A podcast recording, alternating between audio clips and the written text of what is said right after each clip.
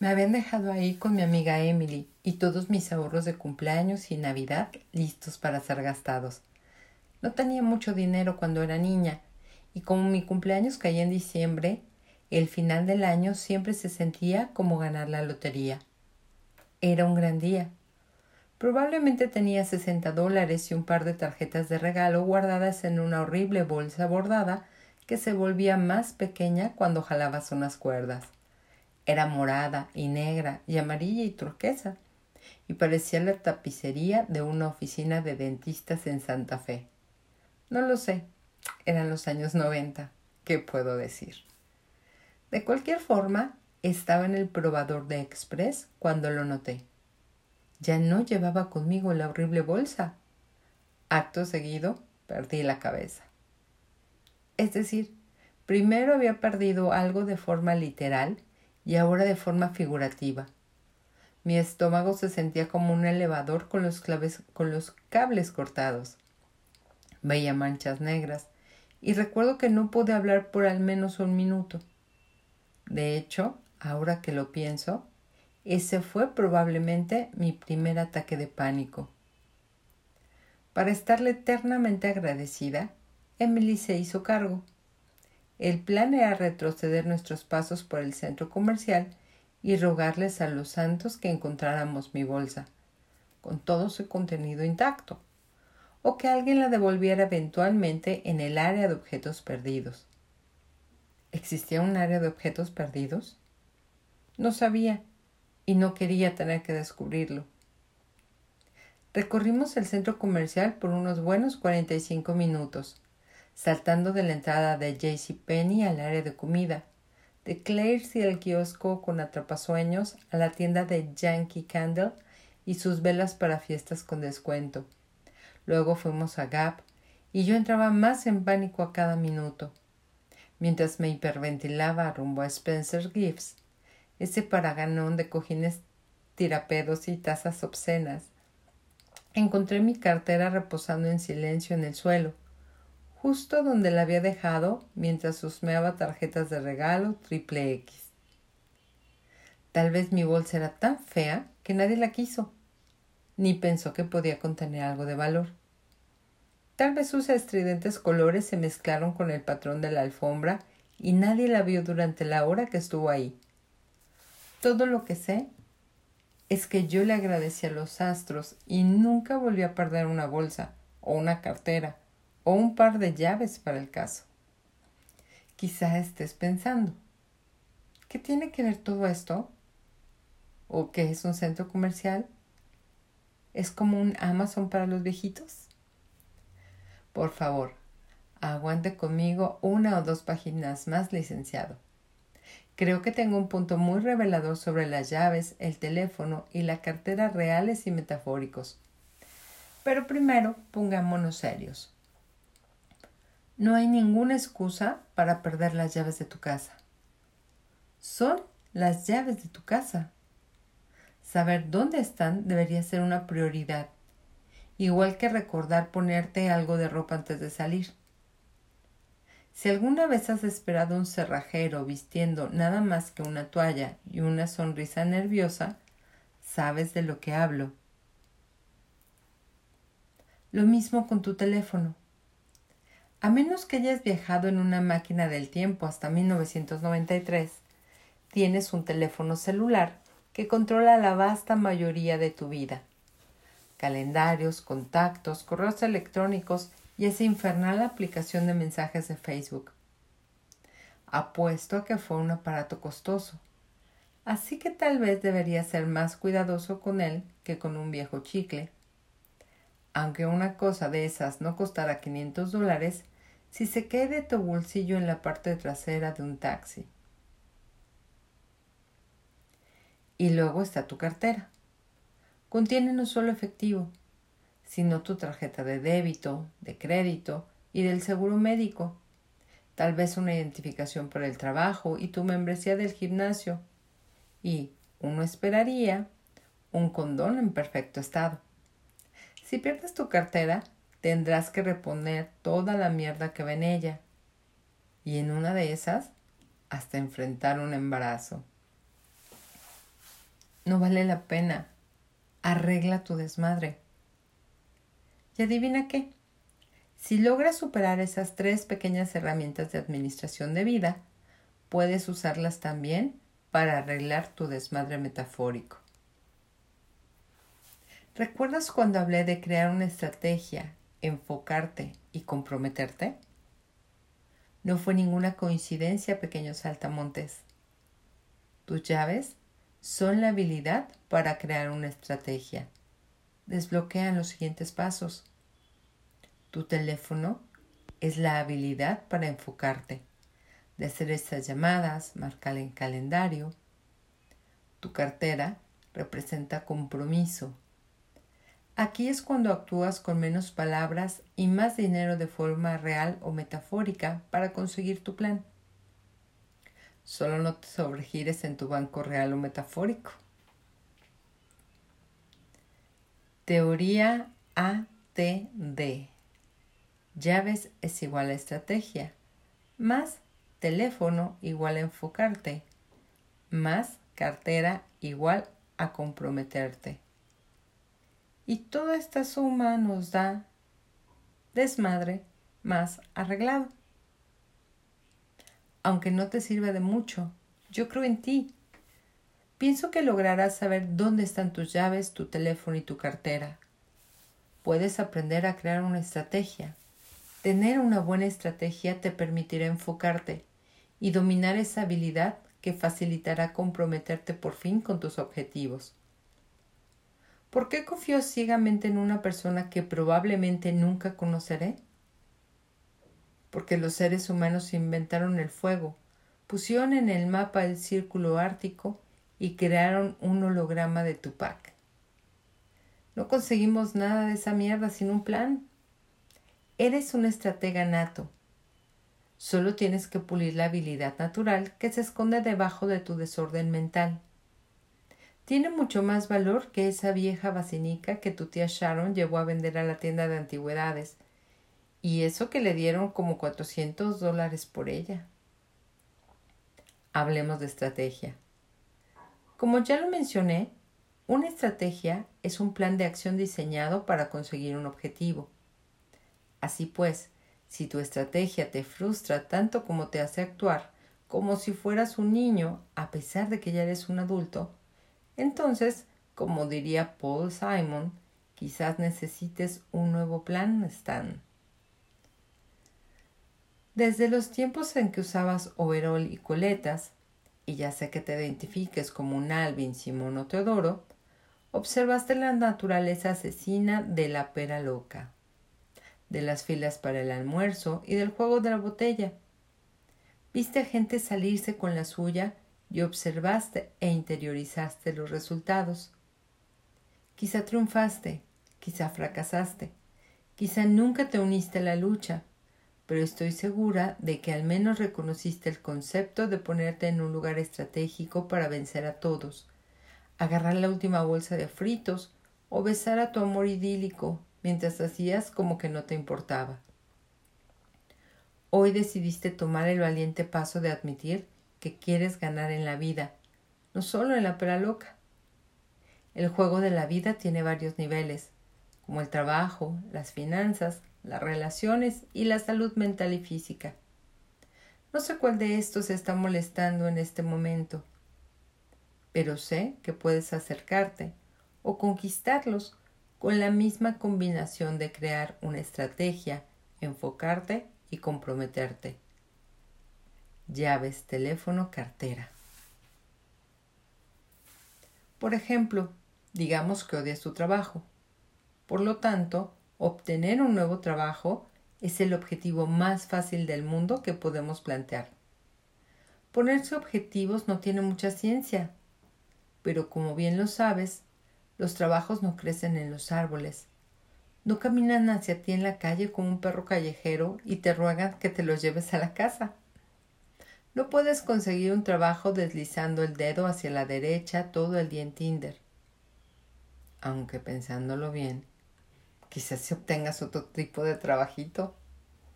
No, para conseguirte un nuevo trabajo, debes solicitarlo y entrevistarte. Y antes de eso, debes investigar el lugar donde te gustaría trabajar o contactar a un headhunter. Y antes de eso, probablemente tengas que pulir tu currículum.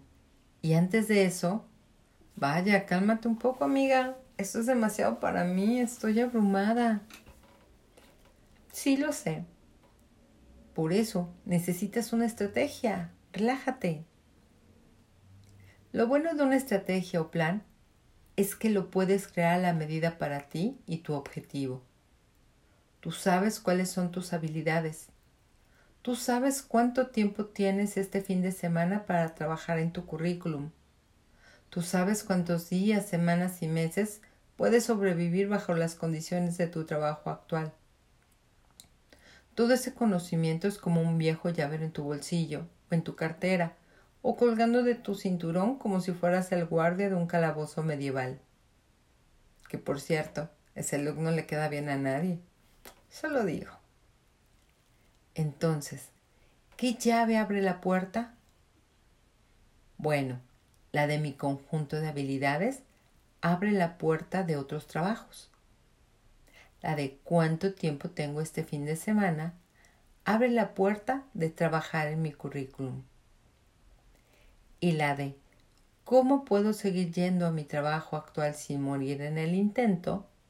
abre la puerta de cuando lo veo en esa forma, más vale que arregle mi desmadre. Una estrategia es simplemente todos esos pequeños y manejables pasos de un plan, tu plan, cuidadosamente dispuestos en un llavero y listos para ser utilizados. Concéntrate. En el siglo XXI los teléfonos son básicamente magia. Lo permiten todo, desde realizar llamadas hasta tomar fotos y espiar a tu niñera mientras estás en el trabajo. Con este pequeño aparato puedes manejar tu vida entera. Trabajo, citas, viajes, bancos. Tú nómbralo y hay una aplicación para eso. Pero, aunque tengas 25 aplicaciones corriendo y una monstruosa lista de tareas pendientes, Solo puedes usar tu teléfono para hacer una cosa a la vez. Hablar con tus padres por Skype, contestarle un correo electrónico a tu jefe, reservar un boleto, crear el mejor pie de foto de todos los tiempos para Instagram.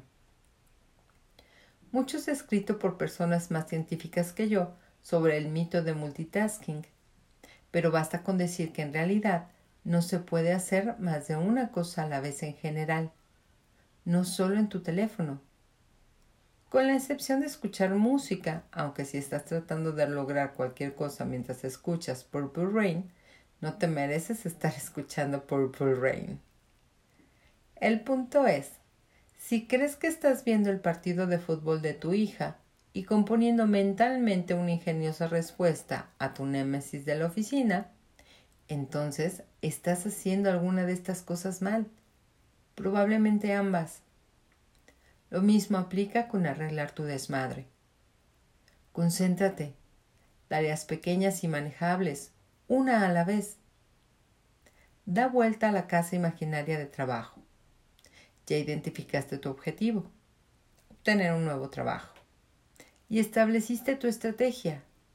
El paso uno es actualizar tu currículum. Así que agarra tu teléfono real o metafórico y calendariza ese paso. Aparta una hora el sábado para actualizar tu currículum. No salgas de comprar, no salgas a comprar donas. No le des clic a los titulares de TMZ ni revises los resultados del béisbol. Puedes decir, pero yo soy la reina del multitasking, todo lo que quieras. Yo te contestaré, ah, sí, ¿Y cómo te ha resultado eso hasta ahora? No te creas un héroe. Date el tiempo y el espacio para hacer la mierda que se tenga que hacer para acercarte a tu objetivo. Si es actualizar tu currículum, date una hora. Si es comprar un nuevo traje para la entrevista, tómate una tarde.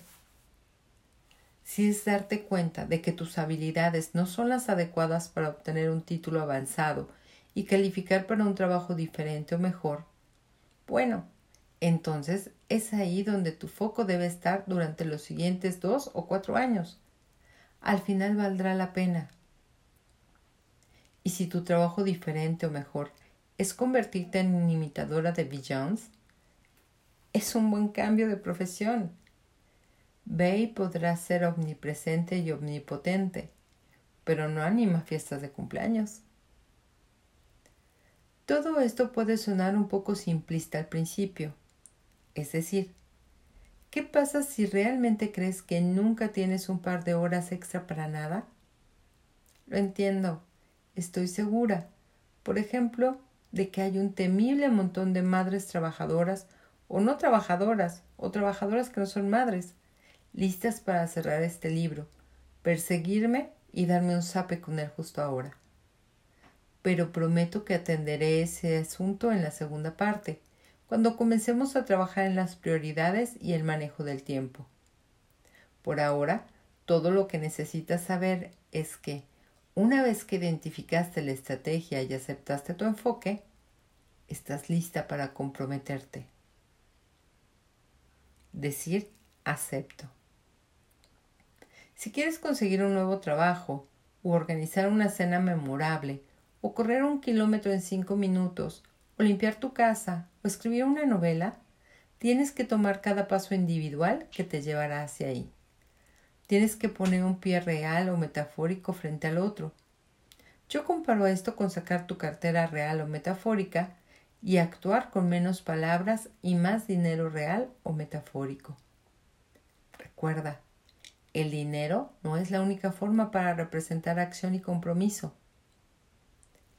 Entonces, si te pusiste el objetivo de conseguir un nuevo trabajo y el primer paso de tu estrategia es actualizar tu currículum y apartaste una hora del sábado para enfocarte solamente a esa tarea, ahora lo tienes que hacer. Entra en ambiente. Siéntate, abre el documento y haz el trabajo apartaste una hora, así que úsala. Por último, es importante tener en cuenta que eres tan buena como el último paso que tomaste.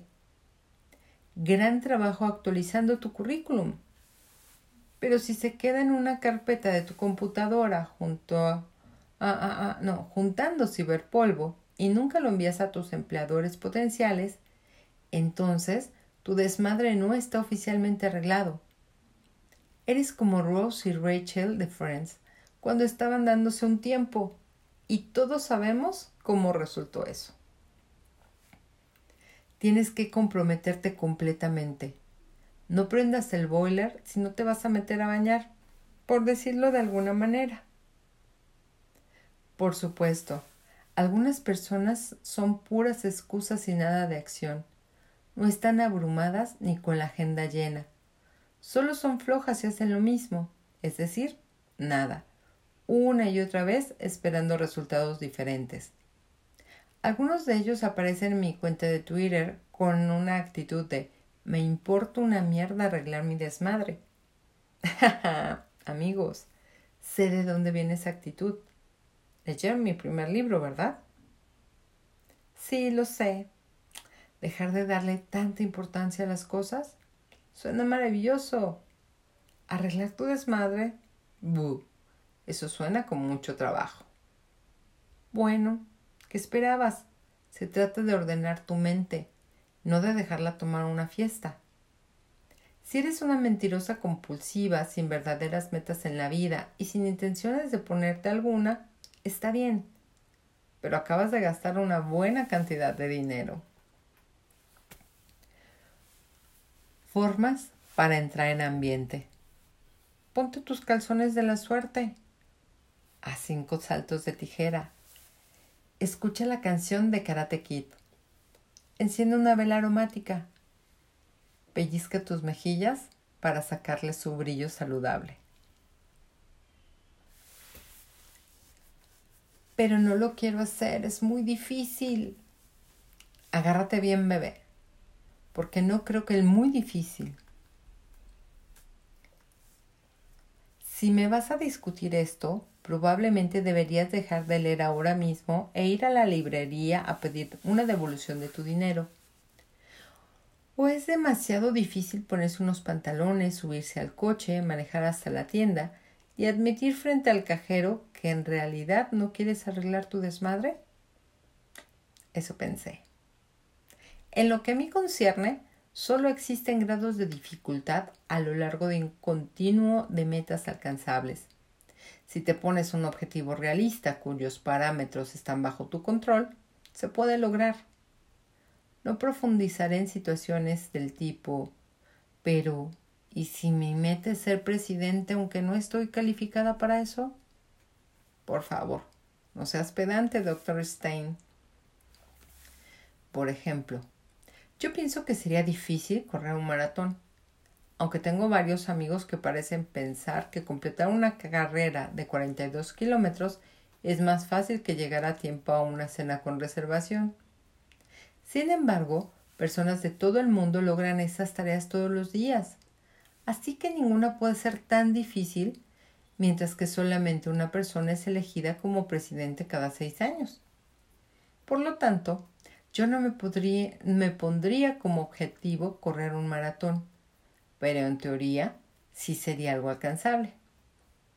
En otras palabras, difícil es subjetivo, pero muy difícil es solo otra manera de decir renuncié antes de intentarlo.